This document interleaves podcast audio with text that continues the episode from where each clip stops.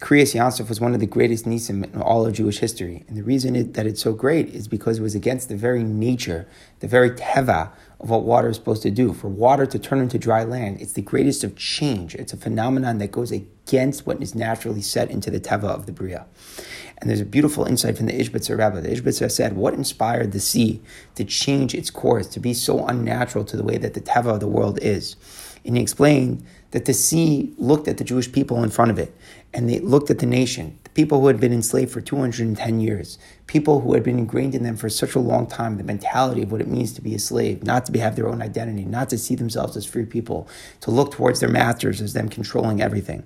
And it looked at the Jewish people who for so long had been slaves, and suddenly, in six days, are now standing by Kriyas Yam Suf are completely transformed and changed people. In just six short days, they had gone from being on the lowest of all levels of Tumah to suddenly climbing to the heights, to suddenly being free people, inspired people, people who could run away from their masters, people who could stand in front of them and say that we are no longer slaves to you. And it's seeing this great transformation, the transformation of the slave to the free man. And it's saying, if look how much you're able to change in six days, well, then I too am able to change as well. And it was the sea who was inspired by the Yidden, inspired by this quick, dramatic shift in the Jewish mentality. And the sea itself said, if the Jews can change so radically, then I can ra- so radically change for them as well.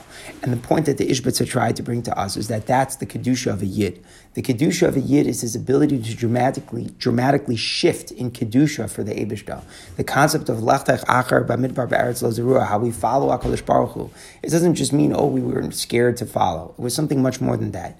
We were able to change for God. We were able not to be so set in our ways, to grow from being a slave to being a free person to transform ourselves. And that's what inspired the sea. If we can change for God, then the sea itself can change as well. And we realize this, this koach that a yid has, sometimes we feel down. Sometimes we feel like we're not so holy. But the Gavaldika Koach, which was mamish the nace of what a yid is, is our ability to shift so quickly, so dramatically, and transform ourselves completely in front of the Abishta.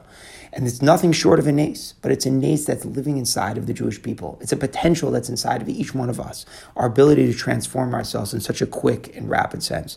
This is what inspired the sea. If the sea saw that we were able to change so quickly, then it could change for us as well. It's the beauty of a relationship. In any relationship, growth, inspiration, holiness always comes from the ability to change, from not to be so rooted in our ways. If we can change for someone else, then they can change for us as well. When the Jewish people stopped seeing themselves as slaves, when they transformed for God, then God transformed for them. And the very teva nature of the world was able to change as well.